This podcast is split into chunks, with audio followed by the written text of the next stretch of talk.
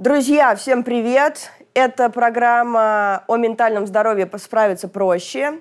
И сегодня тема нашей передачи «Как э, правильно пить лекарства и пить их или не пить», потому что все очень сильно боятся антидепрессантов – они, э, все очень боятся на них подсесть, потерять свою личность. Э, и куча-куча стереотипов есть э, о фарме. Э, мы решили с этим разобраться, развенчать все эти дурацкие стереотипы э, и э, поговорить с психиатром на эту тему. У нас сегодня в гостях Анастасия Афанасьева, врач-психиатр из Mental Health Center. Привет. Привет, Настя. Привет. Расскажи, пожалуйста, какие вообще есть группы препаратов для людей с психическими расстройствами, основные? Ну, вообще основных пять групп препаратов. Первая группа – это нейролептики, или по-другому их называют антипсихотики. А вторая группа – это антидепрессанты. Третья группа – это нормотимики или стабилизаторы настроения. Кроме этого, есть э, противотревожные препараты или по-другому анксиолитики. И иногда еще выделяют отдельную группу гипнотики, то есть снотворные. Даже так. Ого.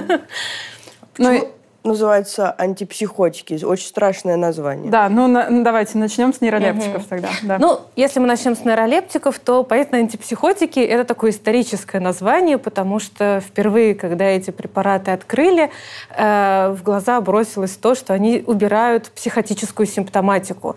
Потому что, в общем-то, до того, как, э, в принципе, изобрели и открыли нейролептики. В психиатрии было все достаточно грустно, потому что никаких способов, кроме ограничивать, привязывать, изолировать, поливать общем, водой, поливать водой э, вводить в глюкозные комы э, и масса других интересных Сахар вещей. кололи. А, да, были такие глюкозы, инсулиновые комы. В общем, чтобы перезагрузить мозг.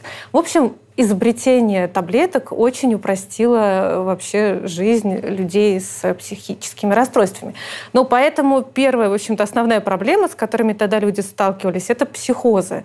Поэтому, когда изобрели нейролептики, их первое название, самое распространенное, было именно антипсихотики, то есть те, которые убирают любую психотическую симптоматику. Как они э, работают? То есть, э, получается, их же прописывают не только тем людям, у которых психозы?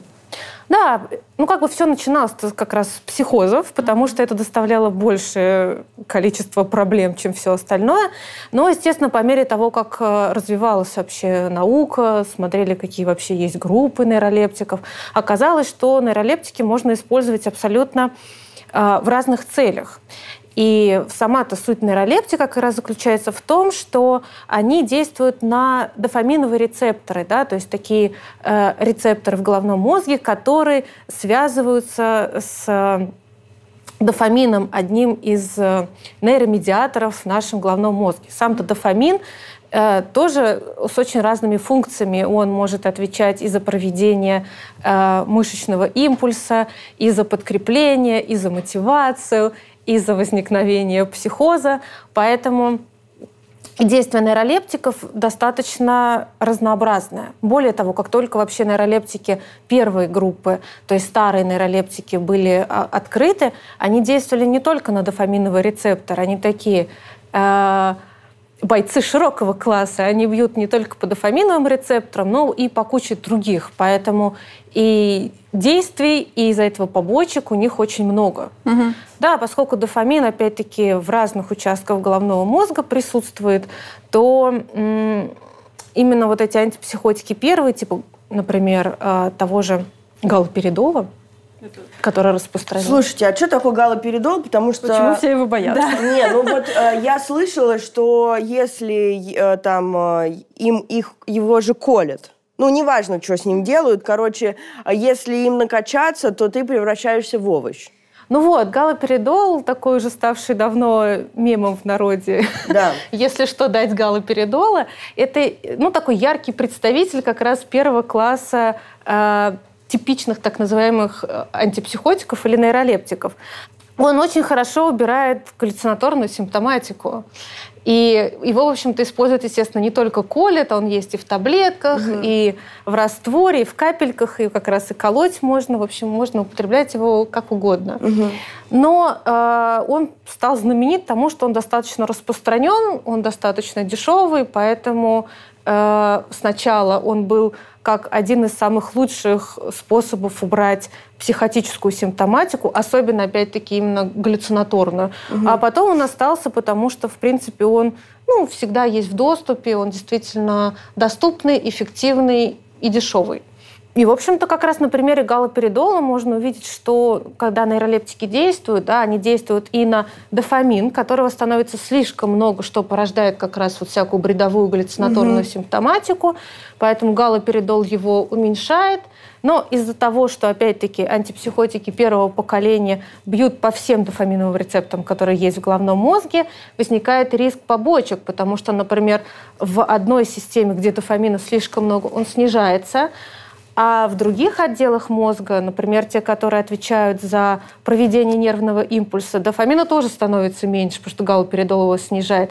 тогда, например, возникают и мышечная скованность, и тремор, э, и другие симптомы, ну, которые Ну, короче, в овощи человека превращает. Ну, нет.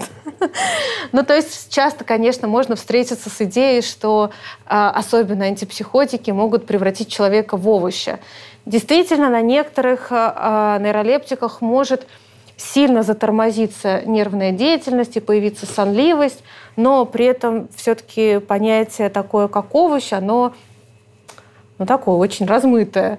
Да, человек даже в сонливости, у него не отключается мыслительная mm-hmm. деятельность, э, он просто начинает больше спать, иногда хуже соображать. Но здесь опять зависит от симптоматики, от того, что происходит, э, что с человеком и до этого. То есть когнитивные способности могут снижаться и из-за заболевания, а не только как раз от приема нейролептика. А если обхаваться галоперидолом, можно кайфануть? А, кайфануть вряд ли. Ну, то есть дофамин-то снижается.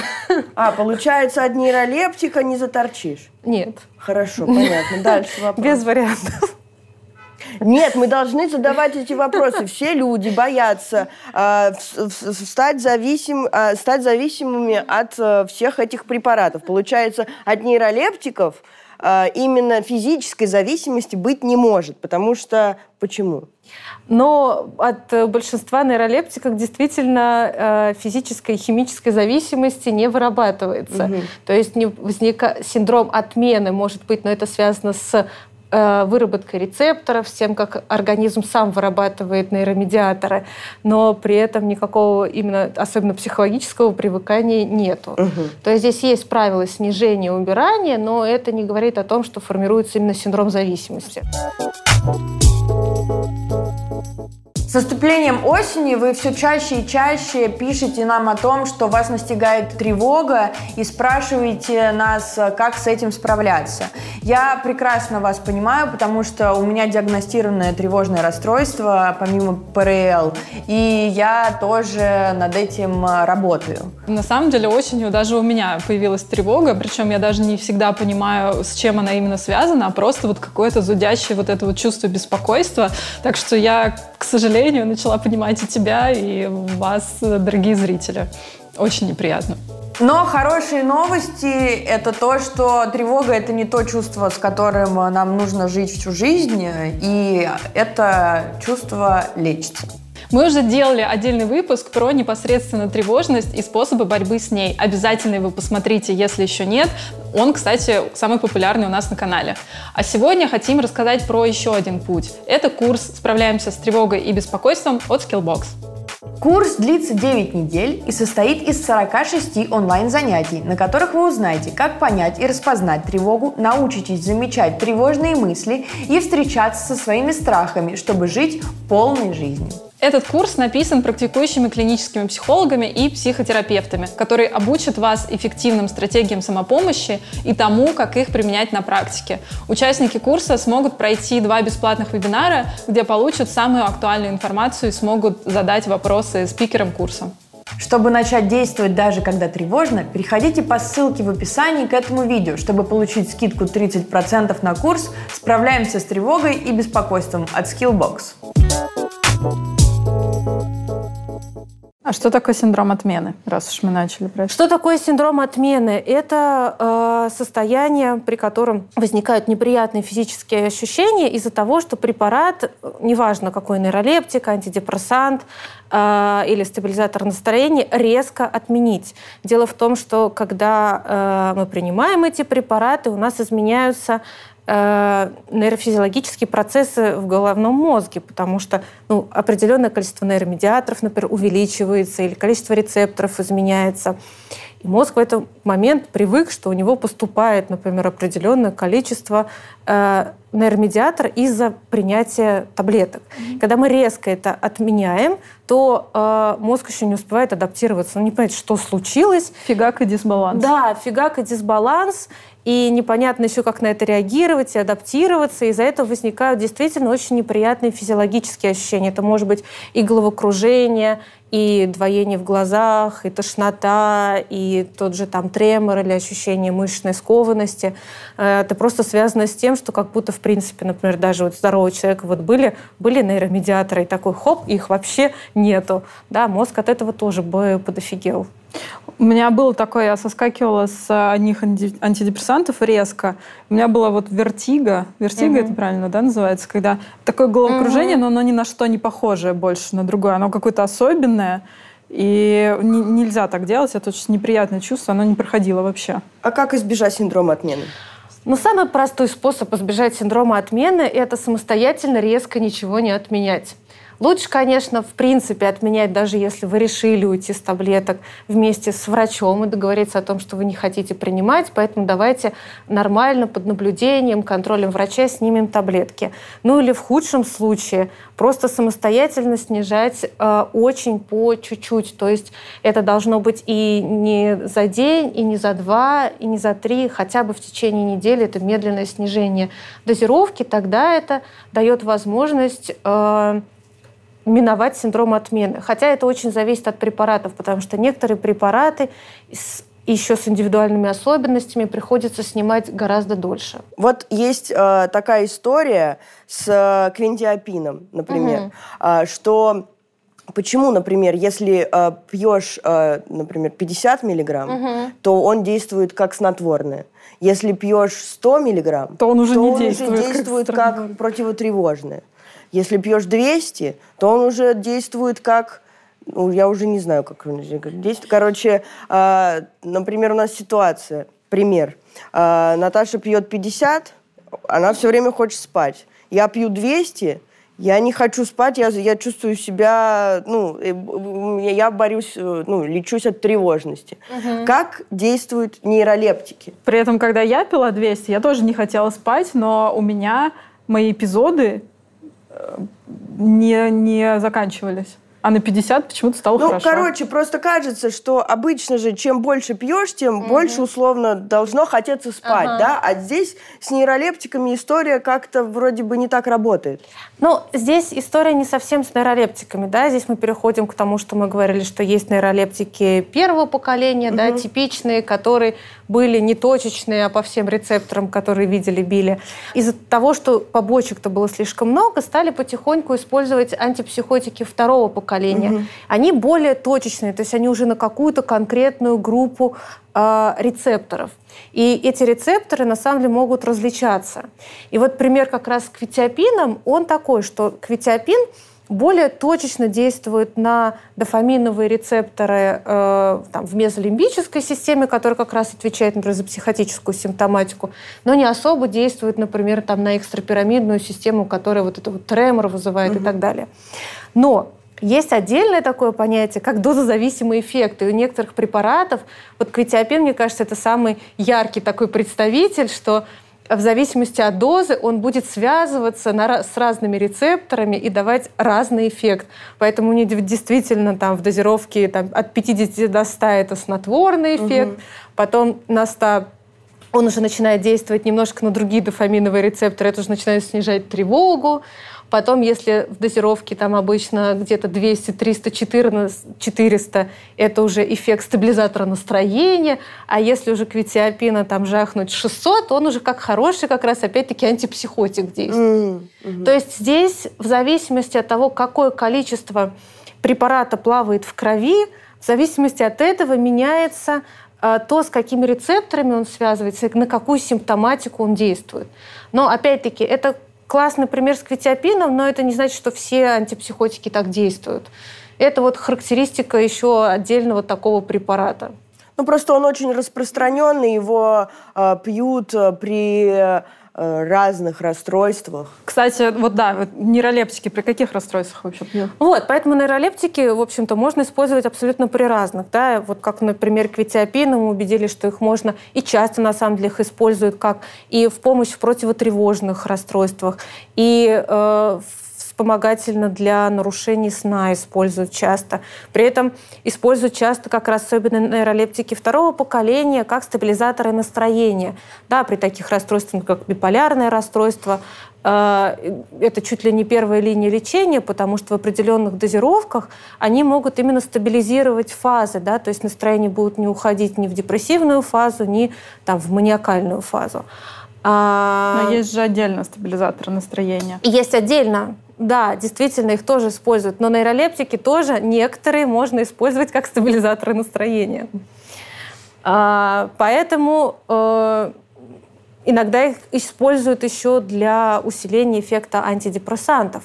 То есть даже так их можно использовать, как корректоры поведения. В общем, Они спектр. Не, не вот так вот работают, вот антидепрессанты немножко туда, нейролептики немножко туда, и так вот ни, ни, никуда особо не К сожалению, э, тут чуть более сложно, потому что некоторые, некоторые нейролептики могут как раз ухудшать депрессивную симптоматику, а некоторые вот стабилизируют.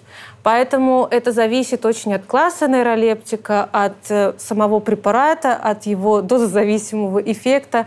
Поэтому сейчас мы не можем говорить как раз, что нейролептики используются только в качестве антипсихотиков, и это точно значит, что мы убираем какую-то галлюцинации, бред, и вообще у человека, не знаю, там шизофрения или что-то. Да, очень мне смешно. Во-первых, я хочу сказать, что это полный бред, когда тут недавно я читала, как одна тиктокерша, значит, то она пишет, значит, в своих тиктоках, или где она там пишет, просто... Э, сейчас, я, я так злюсь, что... Спокойнее, спокойнее. Так, в общем, одна тиктокерша а, тут э, вела какие-то прямые эфиры, где она говорила, что, значит, она а, пьет антидепрессанты второй день, и, а то и ей от них то хочется спать, то ей наоборот а, от, от них очень весело, то еще что-то. Эта тиктокерша очень а, известная, Поэтому, естественно, я очень сильно а, расстраиваюсь, потому что она забивает гвозди в гроб наших, нашего дела, которое мы делаем. Вот. Естественно, не антидепрессанты она ела, обхавалась она феназепама. Вот. Хрен. Естественно, вот, поэтому не страшно есть антидепрессанты и ими лечиться. Мы сейчас объясним, почему. Почему, Настя? Объясняй. Объясни, пожалуйста. В общем, антидепрессанты – это уже другая группа, которая, ну, точно так же историческое название антидепрессанты, потому что они были э, вроде как изобретены для того, чтобы убирать депрессивную симптоматику. Но вообще это группа препаратов, которые будут действовать тоже на нейромедиаторы, но на немножко другие. Э, опять-таки, в зависимости от того, какая группа. Антидепрессанты бывают разных групп. Есть те, которые, так называемые трициклики, которые действуют сразу на три нейромедиатора. Это э, дофамин, норадреналин и серотонин. То есть они тоже а, такие... А, поэтому они трициклики. Поэтому, да. О. Но не совсем, нет. Трициклики за структуры а. трициклической. Но они зато действуют на У меня, все. Я, но химия, биология ноль. Вот просто ноль. Но зато так легко запомнить. Да. А, кроме этого, есть, опять-таки, более точечные э, препараты, они называются уже селективные ингибиторы. То есть они будут действовать уже на конкретные э, нейромедиаторы. В общем-то, самая распространенная группа сейчас – это селективные ингибиторы обратного захвата серотонина. Да, то есть они действуют уже на выработку серотонина, помогая, чтобы его становилось больше. Потому что обычно при депрессии э, у нас происходит э, нехваток серотонина в определенных областях, поэтому они как раз его увеличивают. Но серотониновая же теория не подтверждается, да? Ну, на самом деле сейчас как бы есть э, исследования, которые смотрят, на что конкретно они влияют, но тем не менее, в любом случае, э, препарат это воздействует как раз на серотонин. Они помогают не, э, чтобы он не разрушался, а чтобы его оставалось как можно больше в синаптической щели, то есть между двумя нейрончиками. Таким образом, восполняется нехваток серотонина. Ну, то есть э, серотонин, он, антидепрессанты поднимают серотонин, но угу. не обязательно депрессия завязана именно на это. Ну, есть много причин. Как минимум мы пользуемся сейчас биопсихосоциальной ну, да, моделью, да, да, да, в которой да. понятие, как бы, что есть биологический-то фактор, но есть еще и другие, Ну, которые... что не обязательно, ну, да. как бы, не, не хватит поднять серотонинчика, и депрессия пройдет. Да, да но, тем не менее, биологически, конечно, это как минимум частично это завязано на серотонине. Кроме этого, есть же еще те, которые действуют на серотонин, например, и норадреналин, э, и есть достаточно современная группа препаратов, которые действуют не точечно именно на нейромедиаторы, а именно на рецепторы, с которыми эти потом нейромедиаторы взаимодействуют. Поэтому группа антидепрессантов сейчас достаточное количество. Вот у нас был вопрос, кстати говоря, правда ли, что ученые и врачи на самом деле точно не знают, как именно работают антидепрессанты? Ну, на самом деле, ну нет, потому что очень много э, было проведено исследований, которые изучалось, что на что именно группы, опять-таки, да, антидепрессантов действуют, но ни один препарат не выпускается обычно с неподтвержденным механизмом действия. Поэтому -то их и делят по механизму действия. Вот эти действуют на серотонин, эти на серотонин и норадреналин, эти на рецепторы, например, там э, какие-нибудь альфа-2 э, постсинаптические, а вот эти на эти рецепторы, а это на рецепторы с мелатонином. Поэтому мы не можем говорить о том, что антидепрессанты, мы не знаем, как они действуют. Ну, то есть они биологически они действуют на угу. то, что должны делать, но не факт, что это именно вот этому конкретному человеку поможет, там, допустим, с депрессией, да? Ну, к сожалению, здесь мы уже упираемся в то, что у многих людей индивидуальная переносимость препаратов. Она будет связана с очень большими факторами. Э, с множеством, точнее, факторов. Но, например, э, каждому из нас достается разный генетический набор э, ферментов, которые есть. Поэтому, в принципе, препарат, когда он поступает в кровь, по-разному обрабатывается. У кого-то, например, весь препарат съедается ферментами, их почти не остается. Mm. Плюс к этому есть э, все-таки гематоэнцефалический барьер, который такой... Это что значит? Это такой барьер, который защищает нашу нервную систему от всего ненужного, что плавает в крови. Потому что если бы все легко из крови поступало бы в наш мозг, он мог бы очень от этого страдать. Угу. Поэтому гематоэнцефалический барьер, он не до конца проницаемый, не все вещества через него проходят. И вот эта проницаемость – это тоже некая генетически детерминированная вещь. Поэтому у кого-то он более легко проницаемый, и больше лекарств из крови поступают ему в мозг, а у кого-то меньше. Угу. Из-за этого э, как раз получается, что кому-то нужна выше дозировка препарата, кому-то нужна ниже дозировка препарата. Угу. А если у человека нет депрессии, и он объелся антидепрессантов, что будет? А, в целом ничего не будет, если, смотря сколько, конечно, он съел этого антидепрессанта. Но Нет, кайф ну, будет? Слушайте, ну если и нож съесть килограмм, тоже будет вот, как тут бы... вопрос. Ну, Это любо, если... любое лекарство, если да. объестся, будут побочные действия. Тут как бы... Но если человек без депрессии просто выпьет антидепрессант, ничего не скорее будет. всего, ничего не будет. Да, единственное, что он может, ну, тоже словить какой-нибудь просто побочный эффект от приема антидепрессанта. Но... А кайфы? Кайфы Смотря, конечно, какой антидепрессант, но в основном как раз те а антидепрессанты, которые не, подождите, сейчас слушайте, используют, да. а там тоже нет опять ни химической, ни физической зависимости. Угу. То есть, когда мы сейчас будем говорить про группу транквилизаторов, там вот Нет, есть... это, это мы дойдем до этого, подождите. Про, э, от антидепрессантов нет кайфов. Нет, нет кайфов от антидепрессантов. Химических. И мы, мы сейчас только про да. химические, про психологические да. это мы не, не говорим. Да, нет, химической зависимости от современных групп антидепрессантов нету. И от, Поэтому... и от нейролептиков тоже нет. И от, нету. Не, нету. Нет. Нельзя подсесть Никак. на антидепрессанты. Никак. Вообще, я пробовала есть килограммами антидепрессанты, чтобы хоть что-то было. Не получается. Не получается никак к сожалению. К сожалению. К сожалению. Раз уж мы говорим да, про какие-то индивидуальные э, переносимости, непереносимости, сколько нужно ждать, э, чтобы понять, подходит препарат или не подходит? Или там дозировка подходит или не подходит? Ну, для этого есть достаточно четкие обычно э, протоколы в международных гайдлайнах. И то, что касается, например, депрессивного расстройства, это в том, что постепенно мы доводим дозировку до максимальной, если нет никакого эффекта. Если на максимальной дозировке в течение двух-трех месяцев нет эффекта, мы меняем антидепрессант. То есть нет такого, что как-то хаотично назначается, сначала эту дозировку попробуем, не подошло, меняем, или нужно сидеть на антидепрессанте годами, хотя не помогает. Такого нет. Нет, обязательно поднимаем дозировку среднюю, которую нужно, смотрим, есть ли эффект. Если нет, поднимаем, опять смотрим, если нет эффекта. Если на максимальной дозировке нет эффекта, это повод к смене антидепрессанта. А можно я задам вопрос, я его процитирую? Спрашиваю. В психиатрии нет схем лечения. Вся терапия – личное творчество врача. Ах, если бы так. Личное творчество врача. Врач приходит и начинает Мольберт. рисовать на мольберте всякие разные таблетки. Туда, сюда, туда, всякие. А вот этому а здесь сюда. не хватает капельки. А вот этому вот сюда. И сюда, и сюда. Личное Нет, творчество ну, врача. Ну, к сожалению, к сожалению, иногда случается такое. Но это не Художник. норма. Да, бывают, бывают, бывают художники.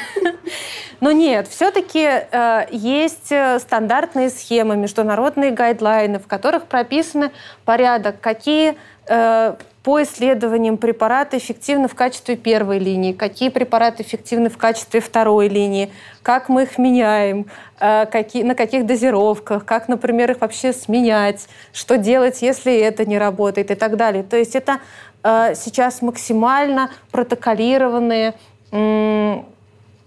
Протоколы, хочется сказать.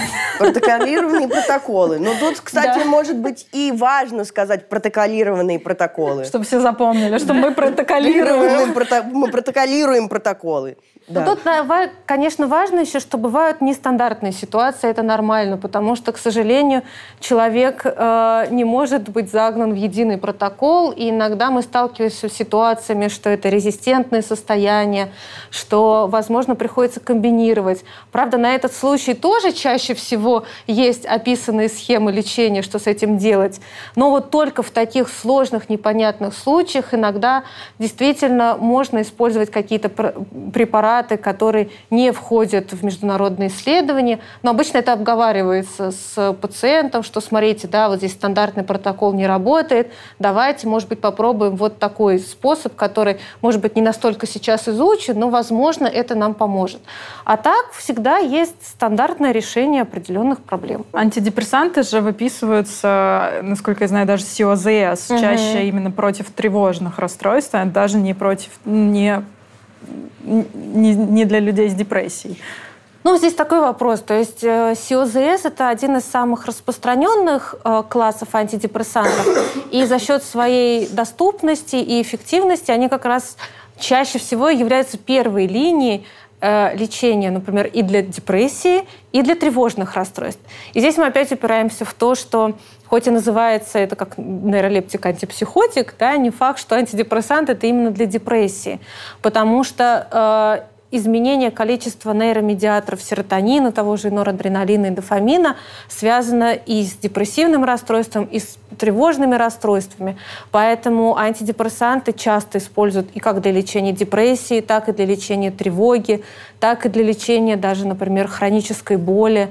Э, используется как раз тоже группа СИОЗС или СИОЗСН. Э, поэтому препараты называются антидепрессанты, используют для разных причин.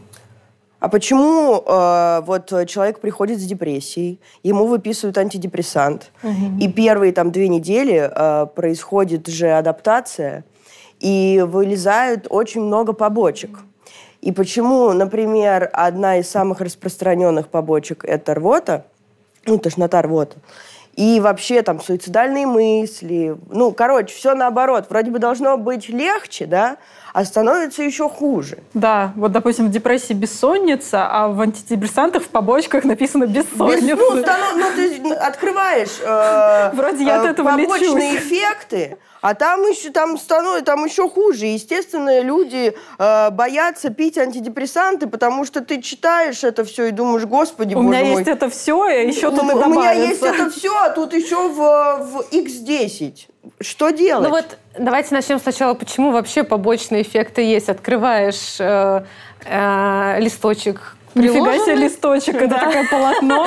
И там, да, и там такое полотно. Да, да, Но да. вот здесь на самом деле важно понимать, что э, чем больше полотно, тем на самом деле, как ни парадоксально, лучше. Хуже, когда открываешь препарат, а там ничего не написано. Потому что это значит, что у него было меньше клинических исследований. Потому что когда пишут побочные э, эффекты, это значит, что препарат очень хорошо был исследован. И все, что попадалось в исследованиях, было записано. Там же чаще всего написана частота. Вот эти часто встречаются, эти иногда, а эти совсем редко.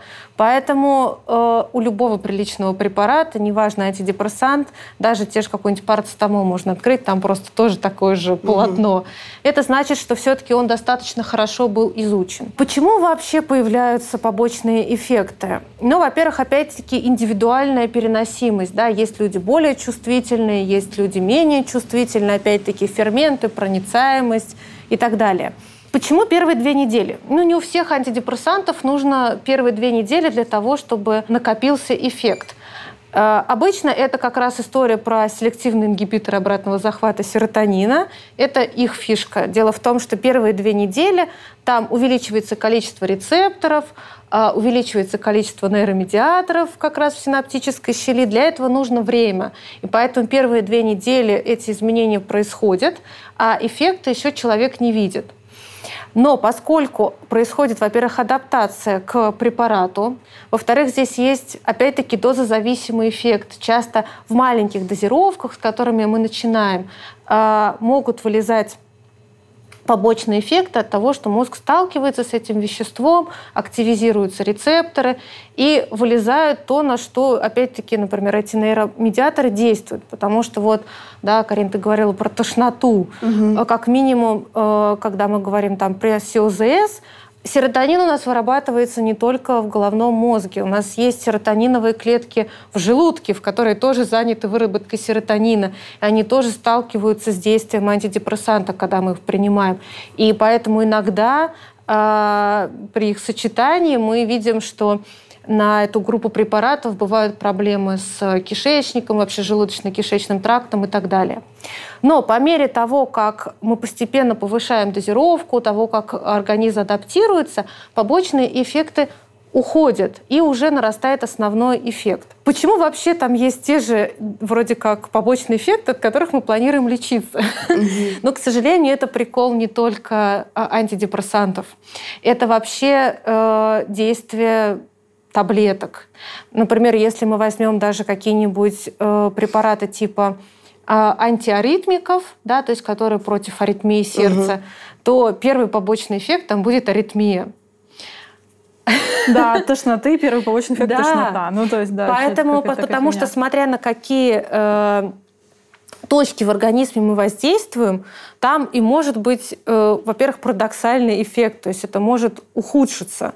Поэтому здесь вопрос про переносимость, про привыкание э, и так далее. Ровным счетом поэтому мы никогда не даем антидепрессанты сразу в большой дозировке. Мы делаем этот адаптационный период медленным-медленным повышением, потому что вот как раз если взять и выпить сразу э, стандартную дозировку антидепрессантов первый раз, вот будет не очень Ну, хорошо. тошнит. Да, как минимум, это, ну, это будет тошнота или опять вот будет головокружение, точно так же, как при резком синдроме отмены, потому что организм просто не успевает адаптироваться. Очень был распространенный вопрос про антидепрессанты, про И что с ней делать? И э, есть ли антидепрессанты, которые, а, у которых нет этого побочного эффекта? И вообще как с этим бороться? Ну, аноргазмия – часто встречающийся побочный эффект. Э, Он проявляется, опять-таки, не у всех, не на всех антидепрессантов, не у всех людей, но бывает так, что действительно он возникает. Мы не можем предугадать точно, да, что, например, вот приходит человек, и я ему говорю, у тебя будет аноргазмия. Вот есть распространенный сертралин, я его тоже там пила пару лет назад. И, к сожалению, я тоже испытала это на себе отвратительное ощущение. И вот у кого и спрашивала, кто пил его, Да, тоже есть, есть. Ну, есть препараты, у которых чаще возникает этот эффект. И действительно, действительно как раз у СИОЗС это частый побочный эффект. Но при этом частый, опять-таки, не значит, что он возникает у всех. И угу. есть многие люди, которые начинают пить э, тот же сертралин, и у них нет побочного эффекта в виде аноргазмии. Поэтому здесь мы вначале опираемся, опять-таки, на линию лечения, что мы хотим этим добиться. Но если, конечно, у человека возникает аноргазмия, как выраженный побочный эффект, мы меняем препарат. Действительно, есть антидепрессанты, у которых меньше риск возникновения аноргазмии. И, например, вот есть э, тразодон, Угу. Он немножко другой группы, он действует уже больше на рецепторы, а не точечно на нейромедиаторы. Но там двоякие, на самом деле, у него исследования. По одним исследованиям он даже иногда повышает либидо, если оно снижено, и для этого его тоже можно О, пробовать использовать. Но никто не застрахован от того, что иногда от него оно тоже снижается. Но, тем не менее, э, тразодон используют даже когда, например, на предыдущих Э, препаратах возникла аноргазмия или трудности с эякуляцией, э, или со снижением значимым либидо, его могут использовать для того, чтобы повысить. Вот я пила винофоксин, и вот у меня с ним вообще все было замечательно, и никак он на, на мое либидо не повлиял. Но я, когда пришла к, э, к психиатру, я сразу сказала, что вот пожалуйста, не трогайте мою либидо. Дайте секс. Дайте секс. секс. Но я просто хочу донести до наших зрителей, что есть опции. Есть опции, что это, это не, не обязательно, что когда вы ты пьете антидепрессанты, что ты у вас сразу ты нету секса. Нету секса. Ну секс ты не волнуйся, есть. тебе и не захочется. Да, тебе и не захочется. Нет, секс есть. Это, это нормально, что есть антидепрессанты, где есть опция секса. Конечно. У тебя может не быть человека, но опция присутствует. Но опция присутствует. Ну, мне кажется, важно вообще понять, что э, это же побочный эффект. У нас нет задачи, чтобы люди страдали на антидепрессантах. Если возникает любой выраженный побочный эффект, мы меняем антидепрессанты, угу. стараемся, чтобы побочных эффектов было меньше. То же самое как раз и с аноргазмией. Если у человека полностью пропадает э, либидо, возникают опять трудности с эякуляцией, аноргазмия, то это повод для того, чтобы сменить антидепрессант. Как долго врач будет заставлять терпеть побочки? Ну, типа, вдруг они пройдут.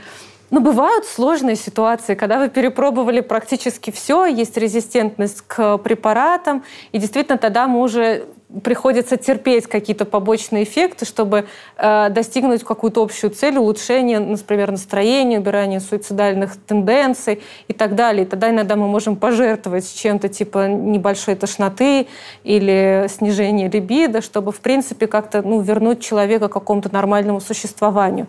Но если таких Нет проблем... или суицид. Выбирай, что больше тебе нравится. Кончи и умри. Кончи и умри умри. Ну, Новый бы... слоган передачи.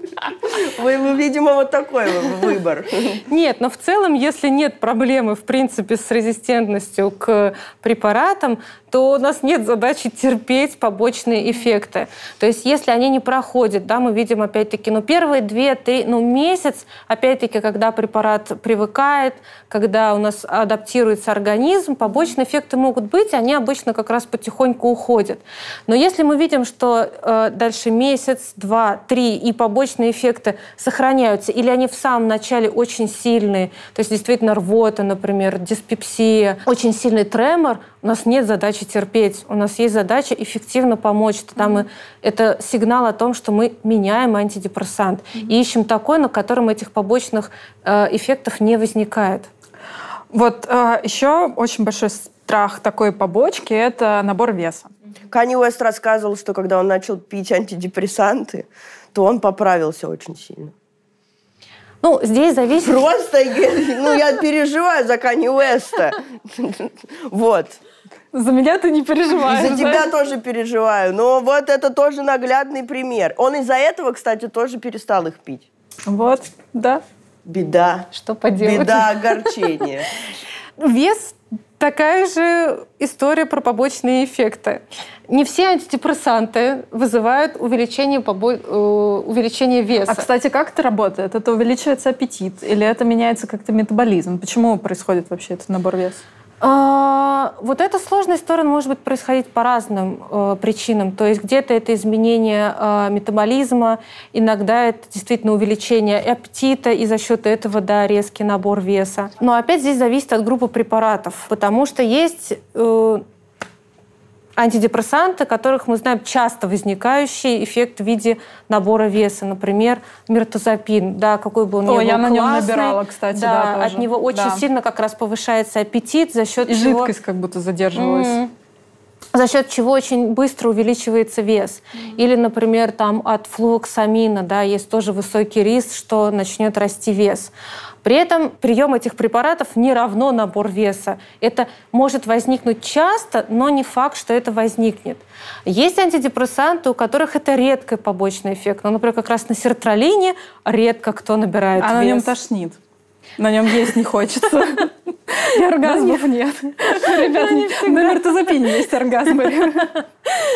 Да, поэтому здесь мы отталкиваемся от того, что если у человека есть, например, риск э, метаболических нарушений или человек в принципе склонен к набору веса, то уже при выборе антидепрессанта э, ну, не самый лучший способ, например, назначать мертозапин. Ну, с нейролептиками же тоже такая же история. И с с нейролептиками набором тоже. веса. Опять-таки, есть нейролептики, тот же, к сожалению, квитиапин, у которого частый побочный эффект – это как раз нарушение метаболического обмена и набор веса. Поэтому, как бы он ни был хорош, например, если пришел человек с сахарным диабетом, не стоит ему назначать этот препарат. То есть мы опираемся на те данные, с которым человек приходит, смотрим, какой препарат ему подходит, помня о том, что если есть частый риск, например, возникновения э, нарушений метаболизма, то это не препарат выбора. Вот как раз вдогонку вопрос. А как э, антидепрессанты влияют на гормональную систему? Сами по себе, ну как на гормональную систему, они, конечно, влияют на обмен нейромедиаторов, и э, иногда они могут действовать на Ну, систему... усы вырастут. Сами по себе нет.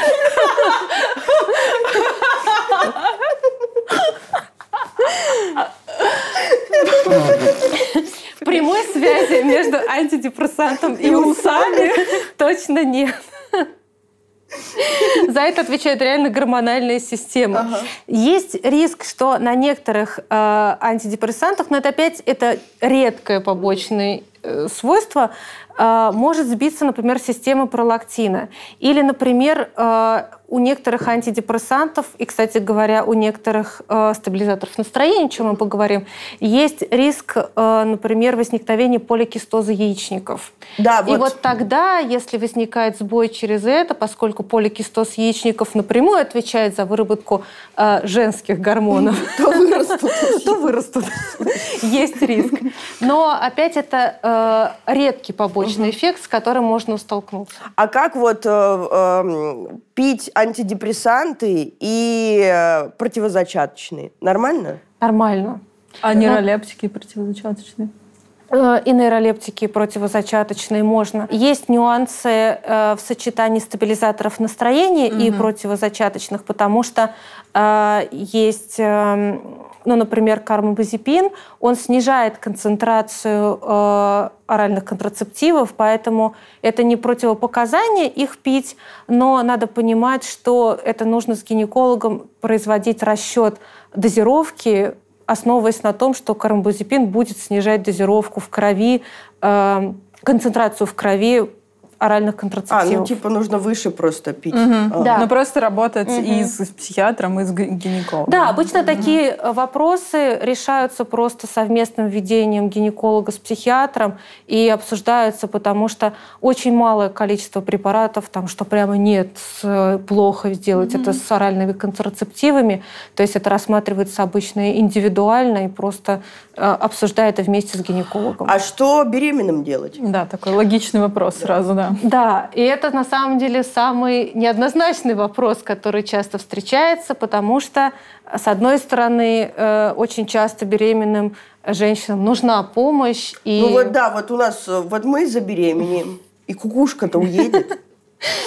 Ну, Уедет. Куда уж дальше? Ну, ужасно. А, не, есть куда, есть Не, куда. и надо будет пить таблетки, а вот таблетки пить вроде бы как и нельзя. Да, страх. Ну, здесь, ситуация. Да, здесь надо понимать, что действительно э, во всех препаратах, э, которые связаны с психикой, если открыть, посмотреть, написано «беременным принимать нельзя, нельзя. противопоказания». Да. И э, не так много есть исследований, которые, э, на которых можно посмотреть, что хорошо работает, а что нет, потому что исследования, проводящиеся над беременными и кормящими женщинами, считаются неэтичными. Ну, да. Поэтому здесь очень мало накопленных данных. Поэтому ну, э, современная позиция, такая международная, состоит в том, что, во-первых, мы взвешиваем пользу и риски. Потому что если есть риск, что э, женщина, которая принимала до этого препараты, а сейчас мы их отменим, у нее действительно ухудшится резко состояние. Так синдром отмены еще? Ну, синдром отмены решается постепенным снижением. А, ну вот смотрите, я а пью вот лекарства, состояния... и я забеременела. И мне сейчас, хоп, я сразу резко отменяю свои лекарства. Ну вот здесь такой вопрос, что э, когда люди, принимающие препараты э, в виде долгой терапии угу. да, или пожизненные при хронических заболеваниях, э, желательно, конечно, вообще психиатр должен информировать, что в таком случае беременность все-таки должна быть плановой. Не, ну, ну разные ситуации бывает, бывают, да. Но, во всяком случае, первое информирование, что в идеале ну, беременности ну, плановые, ну, да. поэтому обсуждаются методы контрацепции. Не для того, что это как-то ограничиваем рождаемость, да, ни в коем случае. Хорош плодиться. А для того, что, конечно, это в заботе о здоровье матери и будущего плода. Но все бывает действительно, и бывает, что в неплановые беременности, незапланированные, но тогда мы взвешиваем, опять-таки, пользы и риск. Либо это медленное снижение таблеток и наблюдения, либо если мы оцениваем, что состояние там сразу резко ухудшается, угрожает жизни, тогда э, остается на дозировках. Возможно, это снижение дозировки, но при этом часто приходится беременных вести на препаратах. Кроме всего, есть, ну, из тех немногих исследований, которые есть, есть исследования, которые показывают, что, в принципе, лучше всего переносятся антидепрессанты типа циталопрама и сертралина как раз для беременных. Угу. Угу. А нейролептики? Ну, вообще любые, в общем, лекарства вот эти? Ну, есть, например, если мы опять чуть забегаем вперед и говорим про стабилизаторы настроения, да, там, например, вальпроевая кислота, крайне оказывает э, негативное влияние, особенно на плод, особенно в первом триместре. Но литий, Поэтому... наверное, тоже. Да? Литий тоже не очень, конечно, хорош. Но вот с вальпроевой кислотой там э, много исследований, поэтому считается, что в принципе э, там, женщинам репродуктивного возраста лучше не принимать вальпроевую кислоту, а выбирать другие стабилизаторы настроения. Ламотриджин. Например. Ей! Поэтому здесь, опять-таки, индивидуально смотрим, сравниваем риски и пользу, и помним, что иногда риски э, не перевешивают пользу. Угу. Угу. Ну, про грудное вскармливание все то же самое, что и про беременность. То есть, если э, риск высокий того, что женщине будет плохо без таблеток, или, например, с сильными пострадовыми депрессиями, когда приходит женщина, и понятно, что ну прям вот никак сейчас, то ну, тогда ну, лучше тогда ребенка грудное, перенести, да. перевести на, э, формулу. Это, на, на, фор, на формулу. Да, и это часто на самом деле решение проблемы, Ничего что мы просто перев... заканчиваем конечно. грудное вскармливание, переводим на искусственное и возвращаем препарат. Ну, конечно, тут просто нужно думать здоровье матери, психическое, и намного важнее. любое, оно важнее для ребенка намного, чем грудное вскармливание, конечно, наверное. Ничего страшного. К сожалению, да. Не вижу, да. Мамочки, так, пожалуйста. Что, поехали. Стабилизаторы, э, стабилизаторы настроения. настроения. Что это такое? Ну, мы вот чуть-чуть забежали. Это группа препаратов, которая, как из названия понятно, стабилизирует настроение. В общем-то, их второе название нормотимики, оно тоже как раз про это, да, про э, стабилизацию настроения. Ну, группе стабилизаторов настроения отдельных можно отнести еще немножечко других препаратов. Например, как мы говорили, что некоторые нейролептики обладают эффектом стабилизатора настроения, поэтому там чисто по действию мы их иногда тоже можем относить к этой группе. Но чаще всего, когда говорят про это, имеют в виду группу противосудорожных препаратов. Слушай, вот это противоэлип и, да, по-другому они называются противоэпилептические. Вот я пью Топомакс, угу. это же э, да. Топомакс, это, да, это как и ламотриджин. Вот, э, это и там написано э, противоэпилептическое. Да. Не, не могу. Ну либо противосудорожное чаще. И я вначале очень сильно испугалась, угу. и я не поняла, почему написано противоэпилепти... Фу, ты, господи, противосудорожное. Противосудорожное, почему? Да. И здесь тоже такая историческая ремарка, потому что как только эти препараты открыли, их начали использовать, их использовали исключительно для э, лечения эпилепсии, да, то есть судорожных припадков. Поэтому они называются либо противоэпилептические, либо противосудорожные препараты. А потом открылось, что оказывается, у них еще есть действие стабилизации настроения. Mm. Поэтому э, официально, да, изначально они относятся к группе противосудорожных, потому что это их более частое применение. Но, тем не менее, они еще работают как стабилизаторы настроения. И там обычно тоже дозозависимый эффект. То есть в больших дозировках, в высоких высоких, а, они оказывают именно противосудорожные действия. А если в маленьких? А если в маленьких дозировках, то у них эффект как раз стабилизации настроения, как, например, у ламотриджина, который ну, редко для лечения прям противосудорожных припар... э, припадков используют противосудорожных припадков, господи. Это все противосудорожные припадки. Против эпилепсии, например, редко используют в дозировке 100 миллиграмм. А вот для стабилизации настроения это прям вот самое Ну вот я пью 200, это как раз противотревожное. Да, да, стабилизация настроения. А кому нужно стабилизировать настроение? Кому прописывают вот такие стабилизаторы настроения? Кариночке Истомлю. Наташечки тоже прописаны. Да, зачем использовать стабилизаторы настроения?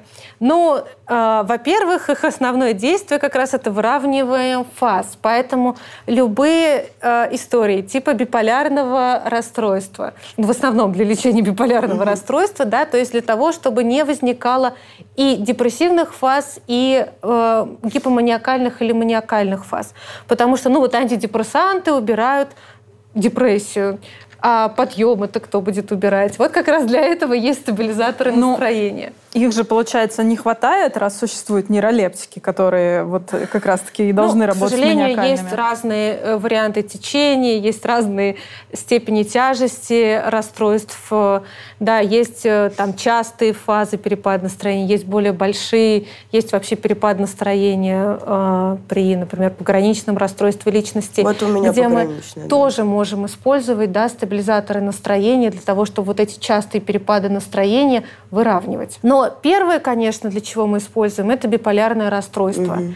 И дальше обычно используется комбинация, то есть это может быть и нейролептик с эффектом стабилизации, и, например, плюс стабилизатор настроения, либо это два стабилизатора настроения. То есть это различная их комбинация, которая помогает стабилизировать обе фазы.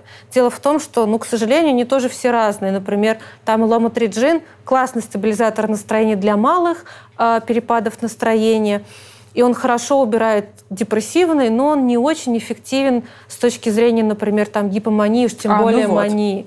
Поэтому ну их вот. приходится Поэтому я комбинировать. Пью еще нейролептик, да, да угу. либо с нейролептиком, который будет хорошо убирать маниакальные фазы, либо, например, там, с другими стабилизаторами настроения, например, с тем же карамбузепином э, или вальпроевой кислотой, которые хорошо убирают, например, подъемы. Угу. Поэтому их и приходится комбинировать. Кроме этого, иногда стабилизаторы настроения э, добавляют, чтобы усилить действие других препаратов, например, антидепрессанта.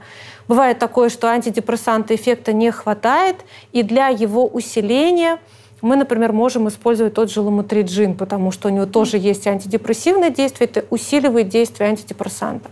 Прикольно. А как они работают? У них достаточно сложный механизм действия по сравнению с, с нейролептиками, ну, дофамин, а здесь там на серотонин. Есть вообще Но... смысл задавать этот вопрос? Ну, строго говоря, в общем-то, почему они действуют как противосудорожные, да? Они уменьшают вот этот эффект быстрого распространения э, судорожной активности, поэтому они помогают затормозить и действия, например, эмоциональной когда эмоция возникает, она быстро захватывает возбуждением определенной зоны головного мозга, то есть оно быстрее затухает, поэтому не возникает такой э, генерализации да, и долгого эффекта. Ага. Хорошо. И можно ли на них подсесть? Нет, на стабилизатор настроения тоже нельзя подсесть. Что ж такое-то? Хорошо. На что ж подсесть? Да, а Через сколько они начинают действовать? Ну, а, это зависит, от, опять-таки, от стабилизатора настроения, потому что некоторые приходится очень долго повышать, и чтобы возник хоть какое-то действие, просто чтобы от концентрации было много, угу. типа как, например, от ламотриджина, который приходится там раз в недельку аккуратно повышать, угу. и поэтому там эффект тоже возникает спустя где-то недели две-три, но не за счет того, как у антидепрессантов, что рецепторы накапливаются, привыкание, а за счет того, что что дозировку приходится очень медленно повышать. Поэтому, чтобы возник эффект, нужна определенная концентрация в крови. А еще, кстати, такой вопрос. Э, пропустили его э, в кейсе с антидепрессантами. Почему нельзя пить таблетки и мешать с алкоголем? Ну, это на самом деле не обязательно вопрос к антидепрессантам. Да. Ну, это вообще, вообще к таблеткам вопрос. в целом, да. Да. Не только с алкоголем, но и с другими психоактивными веществами. Ну, во-первых, с алкоголем. Основная проблема в том, что все, что попадает в наш организм, и таблетки, и алкоголь, все перерабатывается печенью. И ей не очень нравится, когда алкоголь встречается с метаболитами препаратов, потому что они и могут... Такая... Э, примерно, да, потому что они могут э, в результате давать достаточно агрессивные метаболиты, продукты веществ, которые будут печень поражать. Как минимум печени, да, это часто очень не нравится, она начинает страдать, Но она умирать офигеет, короче, и офигевать. Да, да. да. Ну хорошо, если нам пофиг на печень, что угу. там с мозгами? Мозгам тоже не нравится. Потому что, с одной стороны, да, мы пытаемся выровнять количество нейромедиаторов в участках головного мозга, а тут приходят опять-таки метаболиты алкоголя, которые начинают, например, увеличивать количество серотонина или дофамина, оно сбивается. И могут возникать резкие выбросы не там, где нужно. Например, может появляться какая-то галлюцинаторная симптоматика, потому что дофамин опять резко становится больше из-за алкоголя. Но, в принципе, э, этанол негативно влияет на клетки головного мозга, они от него тоже страдают и начинают умирать. Поэтому, в общем-то, люди, страдающие алкоголизмом, особенно там, в последних стадиях алкоголизма, у них очень часто именно проявление дисфункция как головного мозга, когда у них, например... Не, ну понятно, возникает. что алкаши умирают, да. и алкашка зло. Я просто хочу, чтобы люди поняли, почему таблетки не действуют вместе с алкоголем. Потому что все сбивается. На самом деле, да. какое-то начинается. Да, а, почему? Они входят в противодействие, и весь этот тонкий метаболизм, который мы пытаемся выстраивать, он сбивается. И э, поэтому, в общем-то, и с психоактивными веществами, которые люди иногда употребляют, это плохо работает, потому что мы пытаемся, с одной стороны, например, стабилизировать количество дофамина, который вырабатывается, а они же стимулируют очень часто и дофамин, и тот же резкий выброс опять серотонина, и все сбивается. И вместе с с тем, что и таблетки увеличивают, это может давать очень негативные последствия, да. Угу. Это может быть и опять-таки всплеск какой-то психотической симптоматики, и головокружение, и тошнота. Ну, то есть все может вылезать за счет того, что мы не немножко чего-то добавили, а резко всего. Короче, ничего не сработает, если вы будете все мешать. Да. Оно не, не сработает. Не потому, что это плохо, оно просто химически не сработает, вот не получится. А вот раз мы про печень затронули, тоже был вопрос, э, насколько серьезный удар по печени от всех вот этих таблеток? Есть препараты, у которых больше гепатотоксичность, есть препараты, у которых меньше, но э, Опять-таки, есть препараты, которые мы, например, смотрим, что если у человека есть изначально проблемы с печенью, например, синдром Жильбера, да, то их не стоит назначать. Но когда мы говорим про людей со здоровой печенью, то обычно препараты достаточно безопасны, потому что они как раз все равно проходят исследования по этому поводу. И если есть препараты с высокой частотой возникновения побочных эффектов на печень, то вряд ли такой препарат будет пропускать. Поэтому мы, конечно, мониторим это, потому что есть индивидуальные реакции у людей, как, в общем-то, опять-таки совсем. Да, иногда некоторые люди плохо могут реагировать на препараты. Но для этого есть мониторинг лекарственных препаратов, и в идеале как бы ваш врач-психиатр раз там в несколько месяцев отслеживает это и просит, говорит, дайте, пожалуйста, анализы крови, давайте посмотрим, что у вас происходит, а, как вы реагируете на препараты. Поэтому просто так, что ты принимаешь препараты, и все, твоей печени плохо, а, и она умирает, чаще всего такого ну, не происходит. Наверное, есть два таких вопроса, они связаны друг с другом. Люди боятся, что таблетки придется пить всю жизнь, там, антидепрессанты, да, в частности. А, и вопрос, который вытекает из этого, там, если их перестать, то ты вернешься обратно в свое предыдущее там, депрессивное mm-hmm. или какое-то состояние психотическое, или станет еще хуже. Вот, прокомментируй, пожалуйста.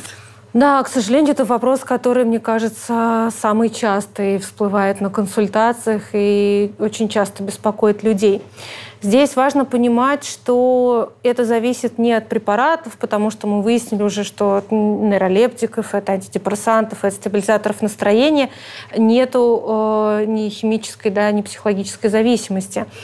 Но Дальше это зависит от состояния, потому что если это единичный депрессивный эпизод, у нас нет задачи сидеть на таблетках всю жизнь. В этом просто нет смысла. Наша задача – вылечить депрессивный эпизод. И для этого, опять-таки, прописано, сколько нужно принимать. Да, в среднем по исследованию обычно это э, год приема э, препарата. После этого он снимается, и можно жить абсолютно спокойно, абсолютно не нужно больше принимать антидепрессанты. Но на мы еще выяснили, ходить. что мы на них невозможно, невозможно подсесть, поэтому да. как бы все будет но, нормально. Но есть же разные заболевания, да, есть, например, там биполярное расстройство, особенно если оно тяжелое, это хроническое заболевание. Угу. И тут вероятность того, что поскольку это как с любым хроническим заболеванием, как, ну, например, сахарным диабетом, ну, да, да, людям тоже приходится всю жизнь принимать препараты. Угу. Тут и с психикой то же самое. Нам тоже придется из-за этого принимать препараты. Не потому что препараты так действуют, а потому что это форма заболевания такая. А есть же РДР, да, рекуррентное угу. депрессивное расстройство. Такое? Рекуррентное депрессивное расстройство. Это когда возникает э, по жизни несколько депрессивных эпизодов. Вот, вот если они возникают и возникают, возникают и возникают, может, надо всю жизнь на антидепрессантах тогда сидеть? А, здесь нужно разбираться опять, как часто они возникают, насколько они тяжелые, насколько человек может существовать без препаратов. То есть здесь а, надо смотреть индивидуально, потому что ну, если у человека редко возникают депрессивные эпизоды, например, там, не знаю, раз в пять лет у человека депрессивный эпизод, то ему нет смысла пить э, препараты в течение этих пяти лет, дожидаясь, когда там будет ли следующий депрессивный эпизод. Тогда действительно он спокойно пробивает там год антидепрессант, дальше уходит, и все нормально. Угу. Но есть формы, например, рекуррентного депрессивного расстройства, когда депрессии возникают очень часто. И там, конечно, уже нет в долгосрочной перспективе не выглядит эффективно каждый раз снимать, потом через неделю опять начинать, например, следующий антидепрессант, тогда действительно антидепрессант, может быть, придется пить долгое время или, возможно, по жизни. Но опять-таки здесь надо смотреть на что происходит с человеком, насколько тяжелое состояние, как у него появляются фазы и так далее. Ну, еще это может быть какая-то небольшая да, доза, если... Либо да, конечно, то есть дозы тоже меняются. Бывают поддерживающие дозировки, бывают купирующие дозировки. Слушайте, ну я вообще не понимаю, что плохого, ну что страшного в том, чтобы пить таблетки всю жизнь? Ну, что в этом страшного? Ну, ну для э, многих людей это ограничение. Ну, ограничение, наверное... Психологическое, побочки, ну, опять же, да? Ну, побочки, может быть, побочек уже в течение, если ты такого долгого времени пьешь, их уже не будет. Нет? Но ну, мы вот пьем с Карин, ничего, Нет, нормально единственное, же? наверное, для меня самое грустное было бы ограничение, что типа бухать нельзя – вот это самое грустное. Остальное Ты и так что? не бухаешь. Ну, я-то, да, я-то уже все. Вот, так остальное, это что, что в остальном-то страшного, что ты пьешь таблетки всю жизнь, если у тебя от этого депрессии нету, если ты от этого умереть не хочешь, так все, жизнь-то прекрасна.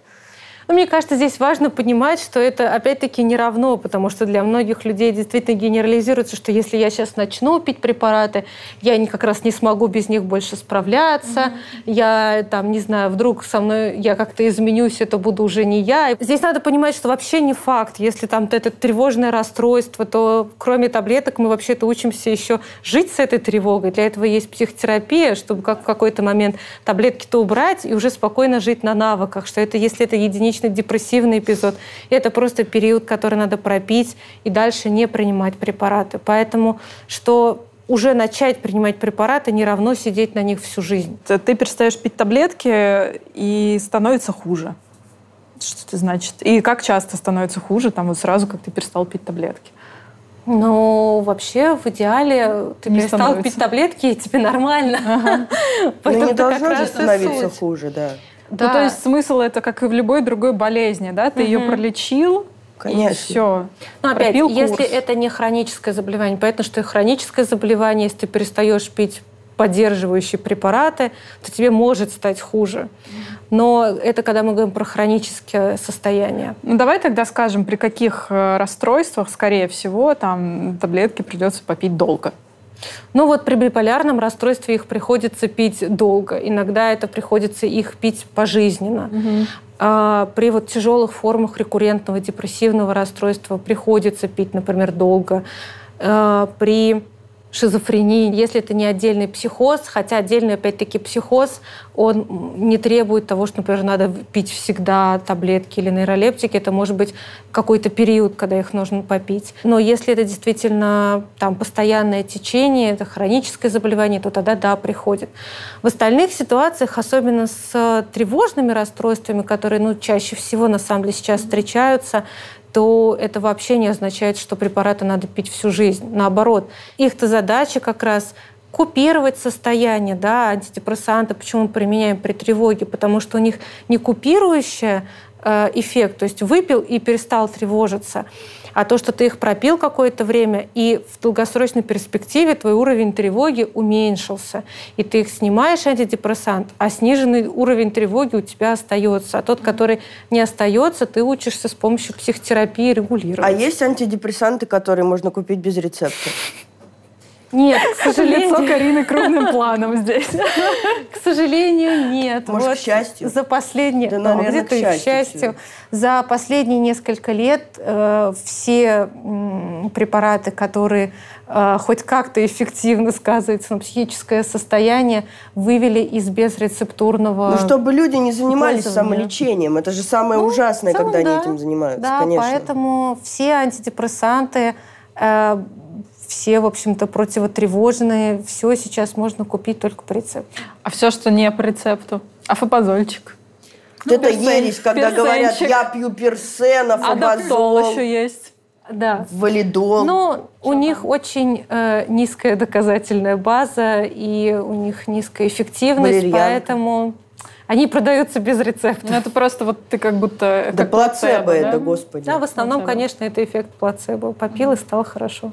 Ну, мне кажется, вот мы так хорошо, логично переходим к тревожности, да, и противотревожности. Тревожности. Да, Карин, Что топи. это значит? А, а, это я хочу поговорить о бенз, бензодиазепинах.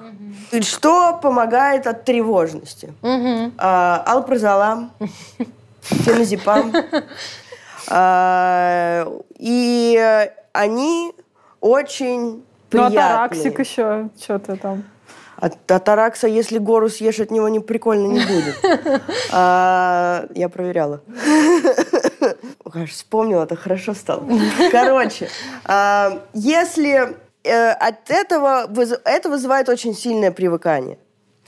И от этого еще очень сильный кайф, и еще от этого память очень сильно отшибает. Что вообще с этим классом, вот этим бензодиазепином? И еще бензодиазепины очень сильные и часто путают с антидепрессантами. Да.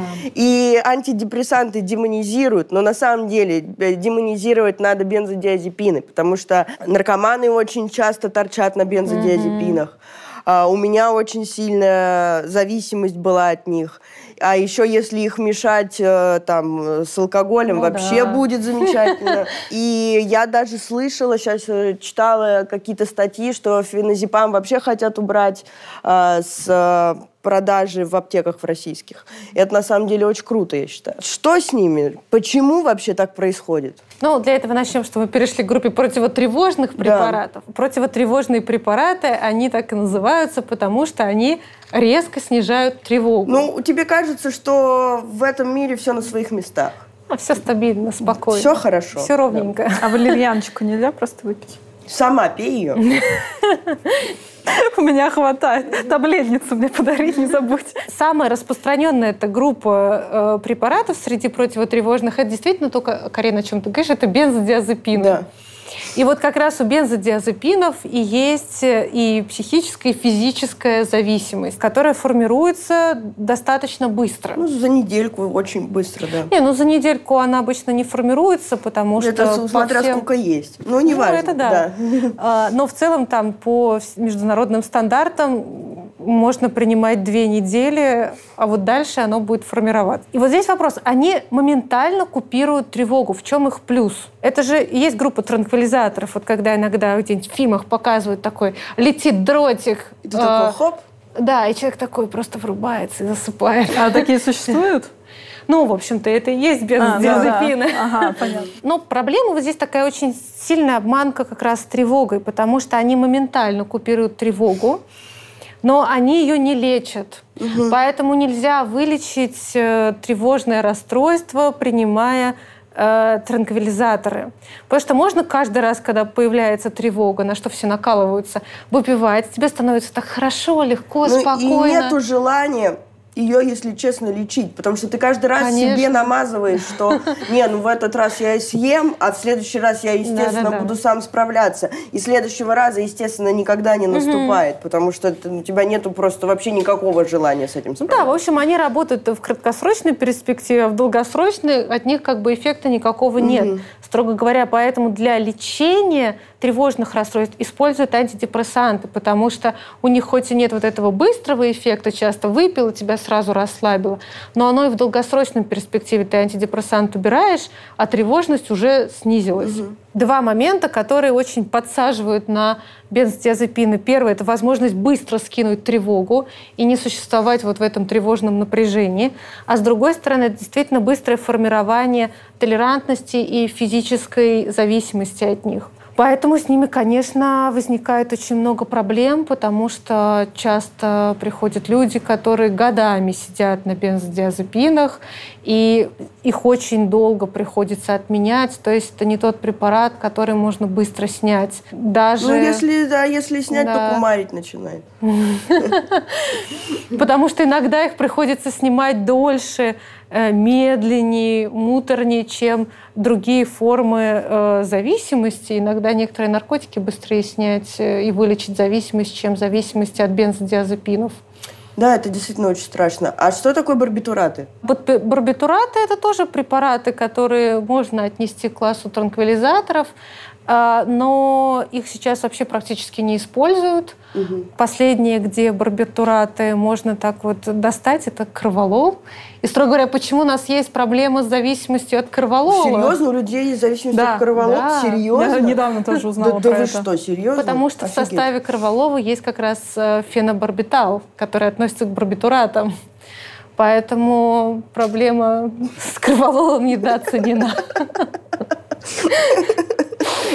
У Карины всегда такой оппортунистический сразу взгляд появляется. А чего бы еще словить Да, да, зависимость? да. И последний вопрос э, к, эт- к этой теме. А почему память, э, почему память пропадает? Ну, потому что при долгосрочном принятии препаратов, опять-таки, это же, как и другие наркозависимости, как и даже то же самое злоупотребление, например, там, каннабиоидами, героином и другими, они при долгом употреблении начинают влиять практически на все отделы мозга и памяти, на консолидацию как раз памяти, да, на то, как краткосрочная память у нас приходит в долгосрочную. Поэтому, строго говоря, злоупотребление бензодиазепинами точно так же, поскольку оно влияет в целом на то, как мозг работает, оно будет и ухудшать память. Как, в общем-то, и когнитивные способности могут ухудшаться. Так они работают как эйфоретики? То есть у меня нет тревоги. Угу. А я вот, вот что со мной будет, если я съем феназепама? Есть несколько вариантов. Например, тебя может очень сильно заклонить в сон. Ну вот и, и хорошо. спать. Камин Вот я ела феназепам там несколько раз, но я ела там по две таблетки. Это я мало. Я просто замечательно так просто засыпала. Угу. Прям очень, угу. очень сладенько. Но это не то, что вот я прям, ой, мне так кайфово, я буду его есть каждый день. Ну, на самом деле, прямо поймать э, эйфорию от э, чисто от, например, приема того же феназепама, это сложно. Обычно это э, эйфория от того, что тревога спадает и становится так хорошо и спокойно. И вот на этой градации очень сильные тревоги, а если это зависимость, да, то это физиологически неприятных ощущений. Почувствовать вот это облегчение, это и работает как такая эйфория. Но вот если мешать с алкоголем, конечно, там уже есть э, вероятность того, что это может быть такое ощущение кайфа.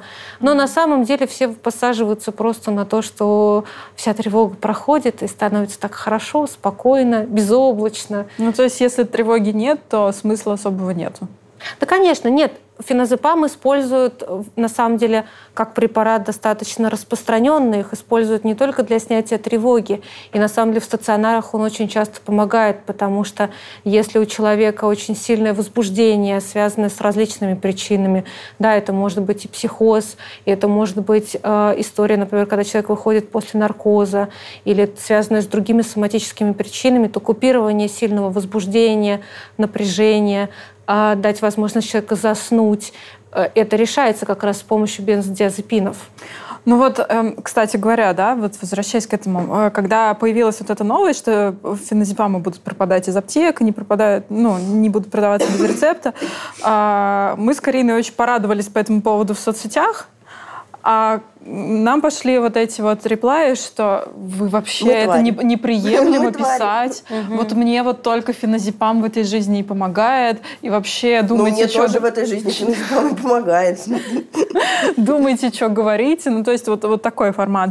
Действительно ли бывает такое, что феназепам это вот прям единственное решение проблем? Здесь есть плюсы и минусы, как у любых решений. Действительно неоднозначный ответ. С, одной, стороны, перевод, ну не то, что они пропадают да, пока из аптек, но там основная проблема в том, что они были на стандартных рецептах, которые mm-hmm. достаточно легко можно выписать. Да, а теперь они в списке особо учетных препаратов, и они выписываются на коротких номерных рецептах, которые нужно... Они действуют всего, в принципе, это 15 дней дней, поэтому их нужно постоянно обновлять. Для того, чтобы снизить общую распространенность и злоупотребление э, феназепам, это хорошо, потому что есть э, э, шанс, что чуть меньше станет доступность для того, чтобы злоупотреблять им. Но при этом это же не про решит проблему с злоупотреблением. Это скорее люди начнут искать обходные пути. И что делать человек, если он уже как бы подсел, тут резко обрубают, э, в принципе, да, у него будет резкий синдром отмены и много страданий. И это проблема. Плюс Доступность, конечно, для медицинских учреждений, потому что в стационаре это часто препарат ну, такой первой помощи, который Раньше просто практически все бензодиазепины уже давно э, запрещены. Феназепам был таким последним светом в окне, э, который можно использовать при тяжелых, например, каких-то формах, если человек в стационаре, ну вот угу. ничем не засыпается, у него сильное возбуждение, которое надо прямо сейчас купировать. И в этом плане это, конечно, сильный минус, если э, например, больницам станет сложно закупать и использовать, и они будут ограничены в этом плане, потому что там как раз это не долгосрочное использование, а именно купирование. Ну вот если человек сидит на феназепаме вот прям очень-очень долго, это, это автоматически означает, что у него зависимость? Ну, скорее всего, потому что все-таки по данным исследований формирование зависимости происходит при употреблении бензодиазепинов от э, двух э, недель там, до месяца. Вот если больше месяца, то риск, конечно, возникновения очень высокий. Потому что а... так-то с тревогой можно и без этого справиться. Есть mm-hmm. другие способы справления с тревогой. Каждый раз это говорим, на самом деле, на каждом выпуске. Ну, просто не очень хочется. Ну, это более сложно, потому Ну, что... Более сложно? Ты так с- более сложно? Нет, это очень сложно. Тут хоп, и Ну, тем- нет, да. тем более это феназепам, а алпрозолам это вообще бомба.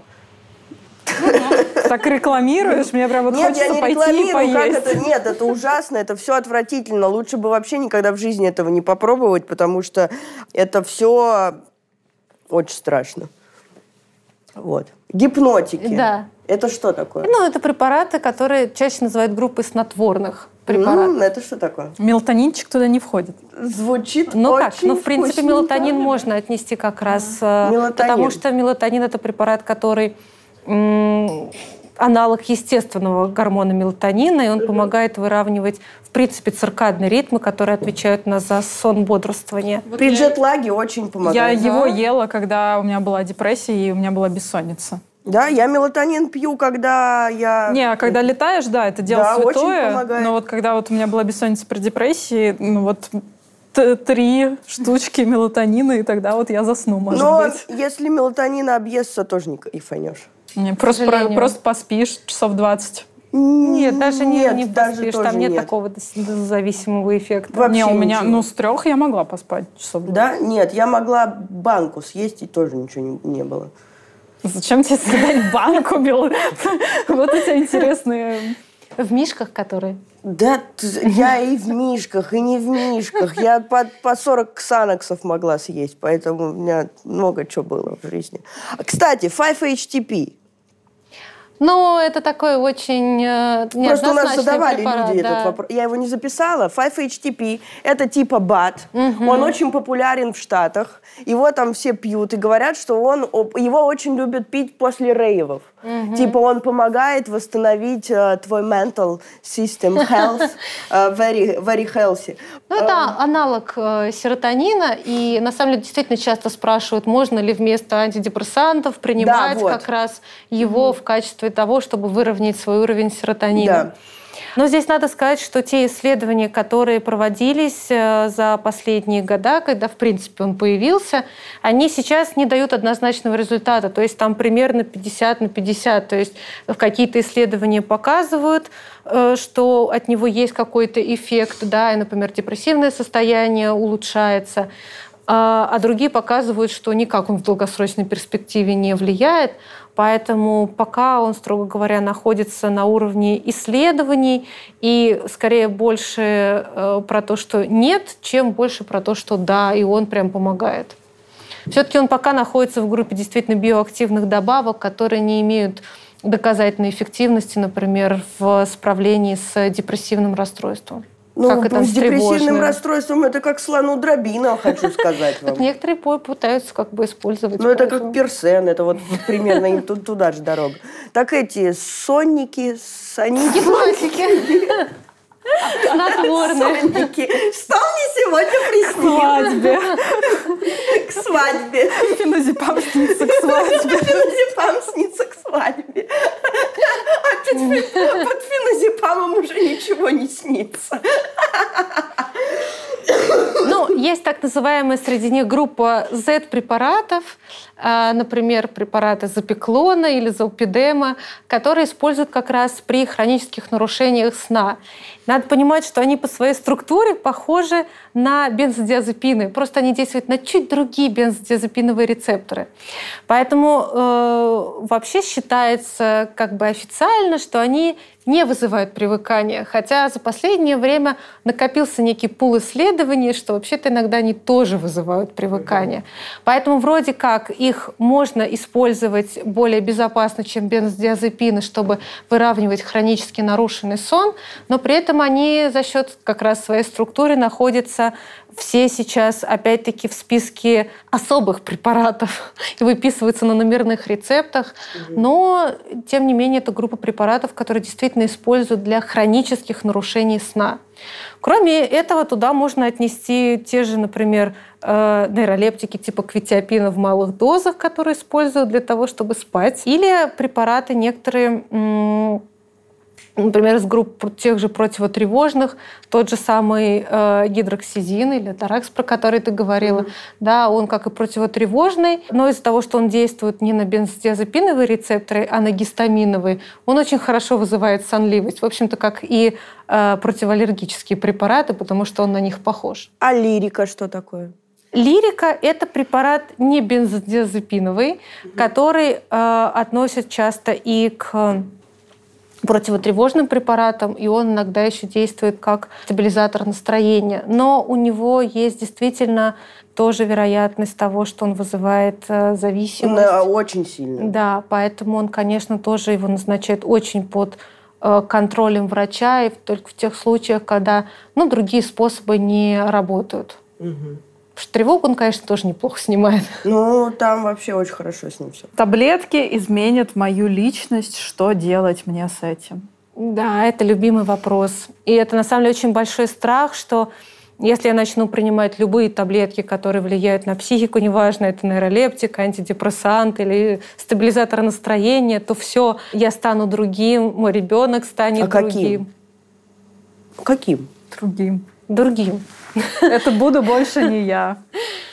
Ну да, это действительно очень много страхов, что это буду не я, что я изменюсь по характеру, что пропадут какие-то уникальные черты моей личности. И здесь надо принимать, понимать, зачем мы принимаем, опять-таки, таблетки. Не просто же так э, захотелось вдруг попринимать. Обычно это есть какая-то болезненная симптоматика, которая болезненная настолько, что она изменяет возможность социализации, участия в жизни и так далее. То есть она начинает мешать. Угу. То есть задача всех препаратов убрать эту болезненную симптоматику.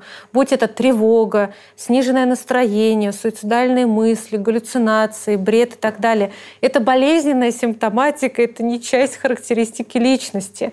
Поэтому задача препаратов убрать ее и выровнять до нормального, ровного состояния. И вот на такие моменты, на ценности человека, на то, э, как он относится там, к себе, к миру и так далее, все, что составляет, в общем-то, основу его личности, оно же никуда не девается. У нас таблетки вот на это повлиять не могут. Они могут только просто уменьшить тревогу, повысить настроение, э, убрать, опять-таки, психотическую симптоматику. И это обратная сторона того, что таблетки не все могут поправить в этой жизни. И есть вопросы, которые приходится решать с помощью психотерапии. Вот. Опять-таки, да, искать свои ценности, уметь справляться с тревогой, понимать, куда ты и зачем идешь, и как надо реагировать на мир. Поэтому как таблетки не могут вылечить вот эти состояния, особенно, например, при расстройствах личности, так они поэтому и не могут менять личность. Человек mm-hmm. остается таким, какой он есть.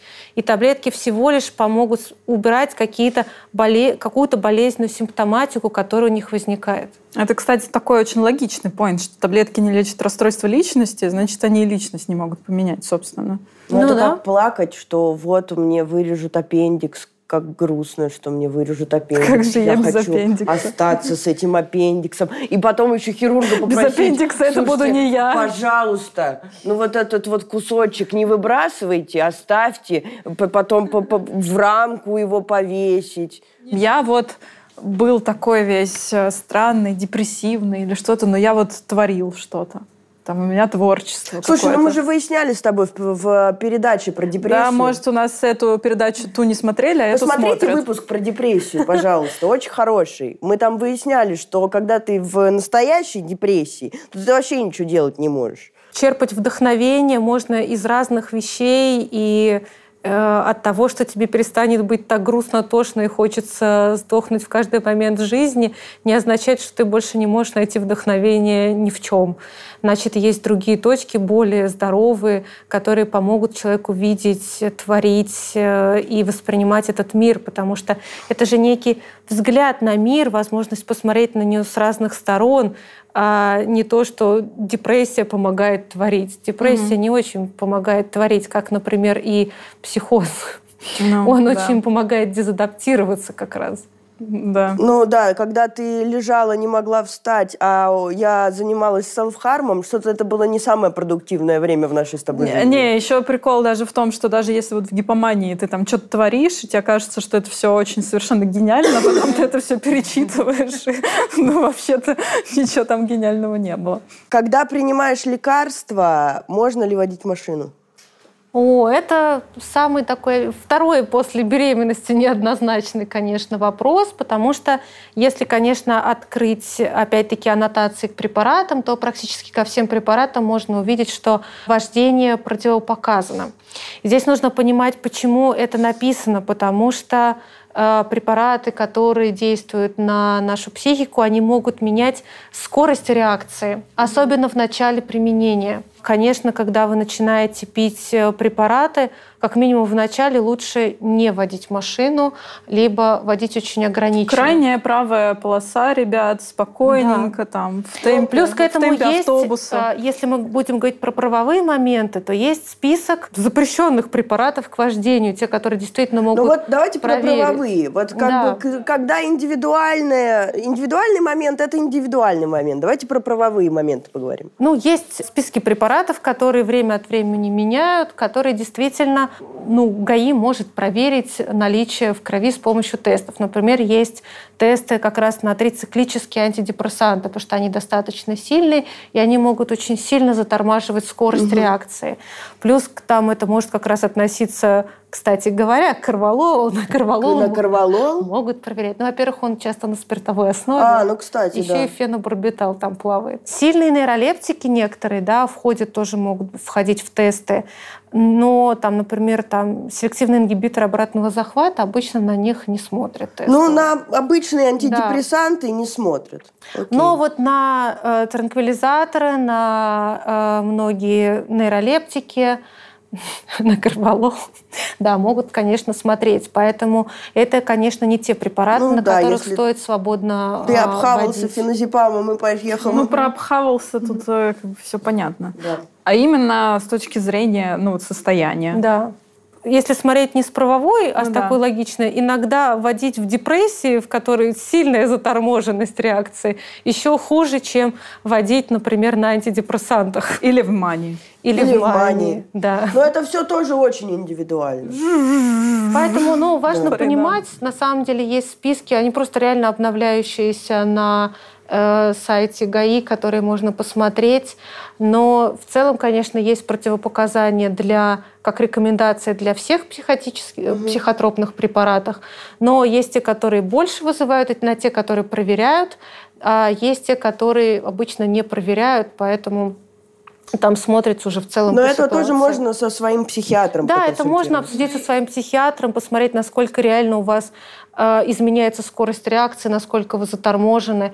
Но в любом случае я бы советовала, конечно, в первое э, время принятия препаратов уменьшить или вообще Ну убрать вот, вождение. То есть это вот когда начинаешь, или когда Мгм. меняешь дозу, да, там, когда что-то новое, вот тогда я понимаю, да, К- что... Конечно, ну, стоит лучше ограничить. Да, да, да. Ну, вот это действительно такие тяжелые периоды по изменения таблеток Конечно. или изменения дозы, да. Могут ли таблетки сокращать жизнь? А, конечно, тут напрашивается ответ, смотря сколько таблеток выпить и чего.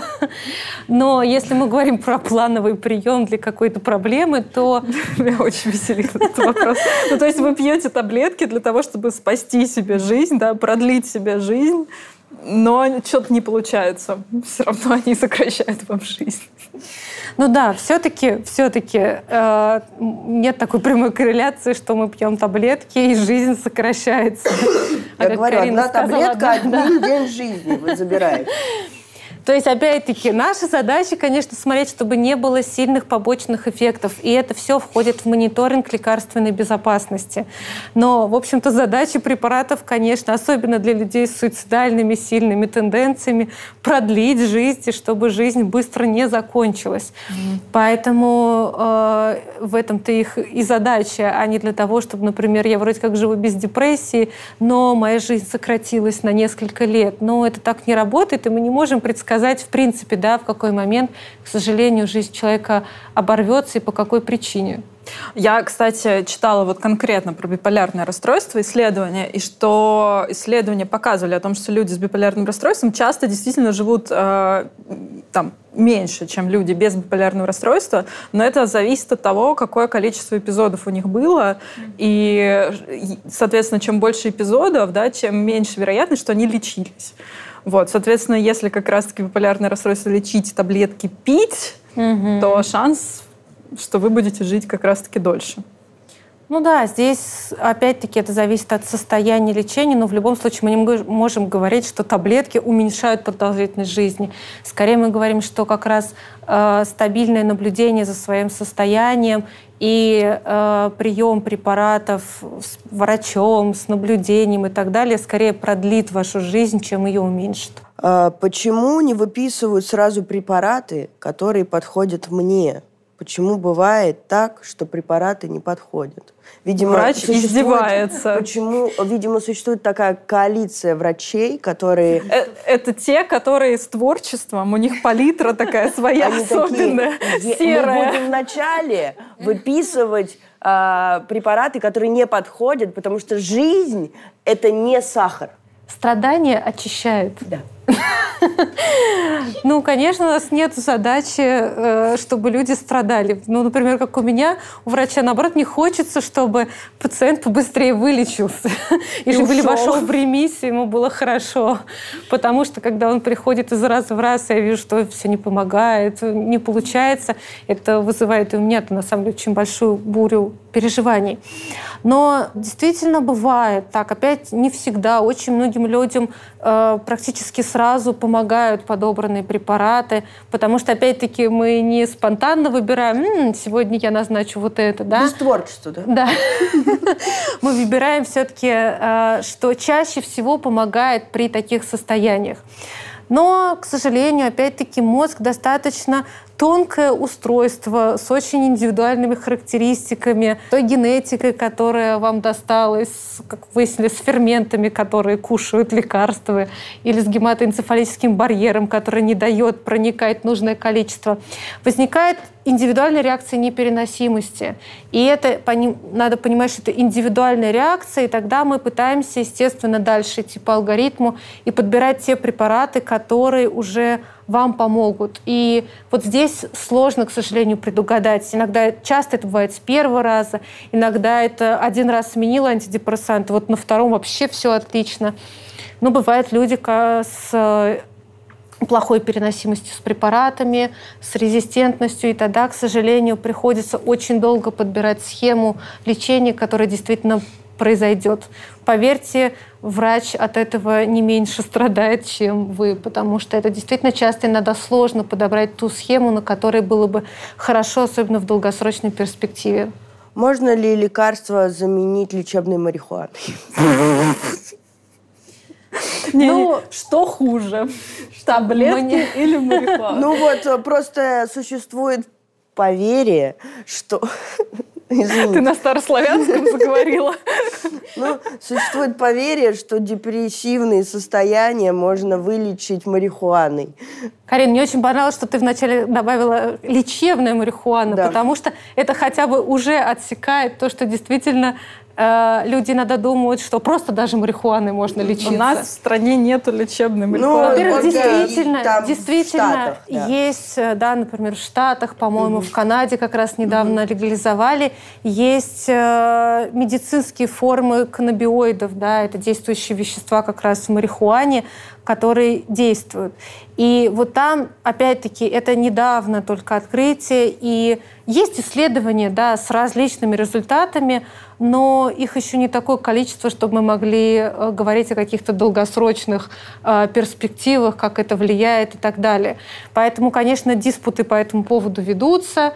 А действительно, можно ли лечить, например, резистентные формы депрессии лечебной формой марихуаны? Это не значит, что гашиш и вообще да, марихуана просто... и все подходит. Да, все, каждая пятка гашиша как, как, как блистер, блистер антидепрессантов. Это не так работает. Или можно этот сожрать, Да, капкейк. Да, п- капкейк в Амстердаме. Запечь. Да, да, Поэтому да. надо помнить, что первое, во-первых, у нас нет лечебных форм марихуаны. Да, в России нет вообще. Нет, в России вообще нет марихуаны. Да, Вы в России вы нет откуда взяли в России да. И марихуану? вообще это не легализовано, Да. да, оно относится к списку наркотических Да, веществ. У нас за это срок большой. Да, во-вторых, во-вторых, еще все-таки недостаточное количество исследований по этому поводу в мировой практике.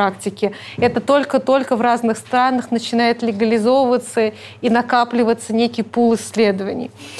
А, ну а в-третьих, надо помнить, что к сожалению, у каннабиоидов, особенно в невлекарственных формах, есть э, зависимость и есть долгосрочные негативные э, эффекты, такие как, например, снижение когнитивных функций.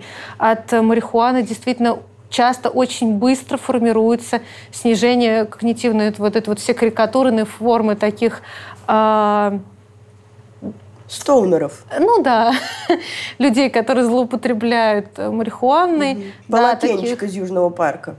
Дурачков, о, таких Да, да. хохочущих по любому поводу, выпадающих из контекста.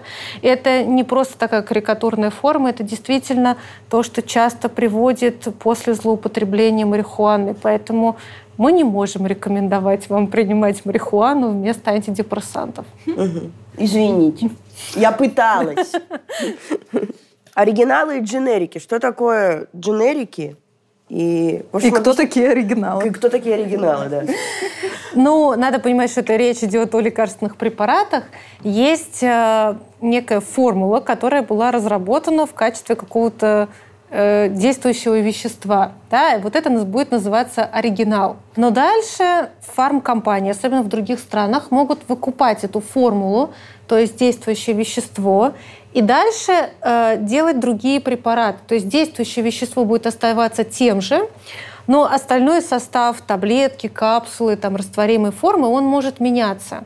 И вот эти препараты уже будут называться дженериками. И таким образом получается, что, например, у нас есть там препарат тот же сертралина, да, действующее вещество сертралин. А торговых названий, как вы видите, есть несколько разных. То есть там есть один оригинальный препарат, тот, который изначально синтезировался, а все остальные — это дженерики, да, то есть это препараты с тем же действующим веществом, но другим составом уже таблеток. А что значит другим составом таблеток? Ну, это значит, что, например, есть такое понятие, как лигант. Это то вещество, на котором будет сидеть вот эта молекула действующего вещества. Ага. И от нее будет уже зависеть, например, там, биодоступность, с какой скоростью препарат будет рассасываться из крови и до- доходить, сколько времени будет концентрация в крови.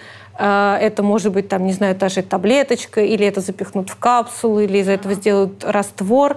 То есть, Прикольчики э, всякие. То Ну, есть типа то, что есть будет нурофен. вокруг этого действующего вещества. Ну, смотрите, есть обезболы. Ну, типа, башка болит. Есть нурофен. Спасибо, что Есть объяснила. нурофен. Что у нас еще есть? Парацетамол. Парацетамол.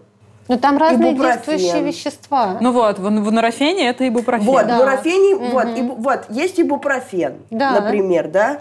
И есть разные фирмы, которые этот ибупрофен Да. производят. Да, конечно. И они уже выбирают, что кроме этого действующего вещества будет в там, таблетке, капсуле и так далее.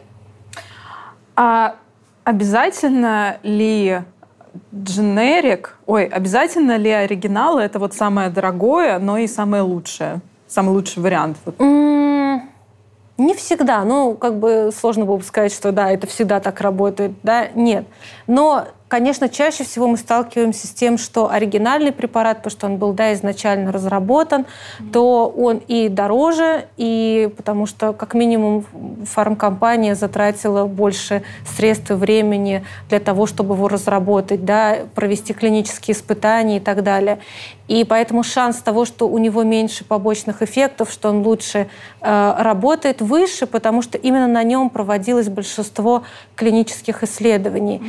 А качество, конечно, э, дженериков уже лежит на тех странах и фармкомпаниях, которые будут их производить. Поэтому мы часто сталкиваемся с тем, что дженерики могут работать хуже или вызывать больше побочных эффектов, чем оригинал.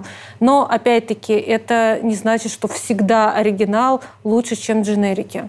Ну вот, допустим, а, ламотриджин, который я пью. Оригинал будет мне стоить с моими дозами в месяц 7 тысяч. Угу. Там а, дженерик мне стоит 3 тысячи.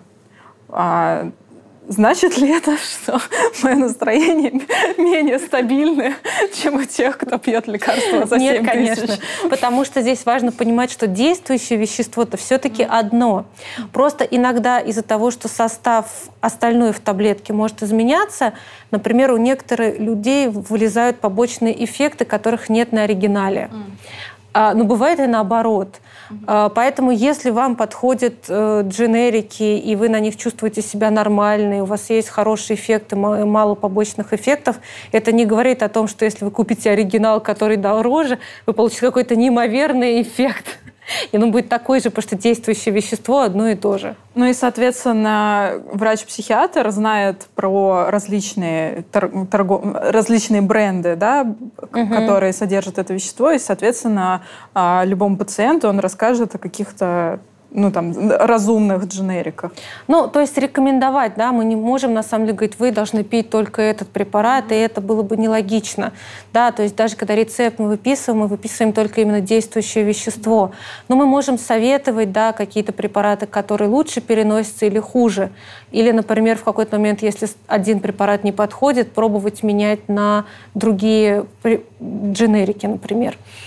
А, сразу скажу, что, конечно, нереалистично ожидать от врача, что он знает все дженерики всех препаратов, которые есть, потому что это просто э, нереально, тем более, что иногда они появляются новые и так далее. Но какие-то часто, самые часто встречающиеся, то тут, конечно, да, врач может порекомендовать и посоветовать. Всегда, на самом деле, можно посоветоваться с врачом, потому что даже если он наизусть не знает все дженерики, что и как лучше, он может почитать, потому что у врача больше э, шансов в правильном месте посмотреть, изучить и помочь вам с рекомендацией определенного препарата, чем там вы сами будете в этом ковыряться. Угу. А если у человека, например, э, алкогольная зависимость или наркотическая зависимость, но он там решил то, что все, он остается чистым и не употребляет. И он боится, ну, у него там, например, либо депрессия, ну, какое-то, короче, ментальное расстройство, и он боится принимать таблетки, потому что у него есть в голове стереотип, что вот если он начнет их употреблять, то он на них сорвется и пойдет там, э, дальше употреблять на свое любимое вещество. Значит ли это, что вот э, таблетки это... Что делать, короче, зависимым людям? Ну, Карин, во-первых, про то, что ты сказала, повышают ли при... вот этот страх, что прием препаратов повышает риск срыва. Да. Здесь надо понимать, что, ну, если, конечно, вдруг очень редко бывает, что у людей бывают точечные какие-то, да, Э, зависимости от комбинации препаратов, тогда, конечно, это отдельная история, то но она рассматривается с врачом-наркологом. Угу. Но э, сами по себе прием препаратов не будет способствовать срывам. Наоборот, скорее стабилизация психического состояния, уход из депрессии, да, или в принципе там стабилизация тревожного состояния будет уменьшать риск срыва, угу. потому что она будет стабилизировать психоэмоциональное состояние. Угу, значит, э, лучше все-таки а, лечить свое ментальное здоровье э, фармакотерапии, чем типа держаться на зубах. Конечно. Окей. Тем более, что если возникают какие-то с этим вопросы или страхи, опять-таки, ну, вы же не самостоятельно это делаете, у вас для этого есть лечащий врач, с которым можно обсудить все риски, mm-hmm. страхи. А если там, например, действительно есть сильная зависимость, то есть врач-нарколог, который подскажет, как лучше принимать, какие есть риски, что делать и так далее. Все, мне кажется, мы все разобрали, все вопросы от нас и от народа ответили. Настя, спасибо тебе большое. Мне кажется, мы все разжевали. Если не разжевали, то пишите комментарии. Друзья, спасибо большое, что были с нами э, на этом э, выпуске памятки. Надеюсь, вы поняли, что антидепрессанты это не страшно, что они не начинают действовать на следующий день. Э, и что... Зависимость не разовьется. Да, что в зависимость не разовьется, что очень важно следить за своим ментальным здоровьем. Оставайтесь с нами, ставьте лайки, подписывайтесь на наш канал. Спасибо, пока-пока. Пока-пока-пока. Thank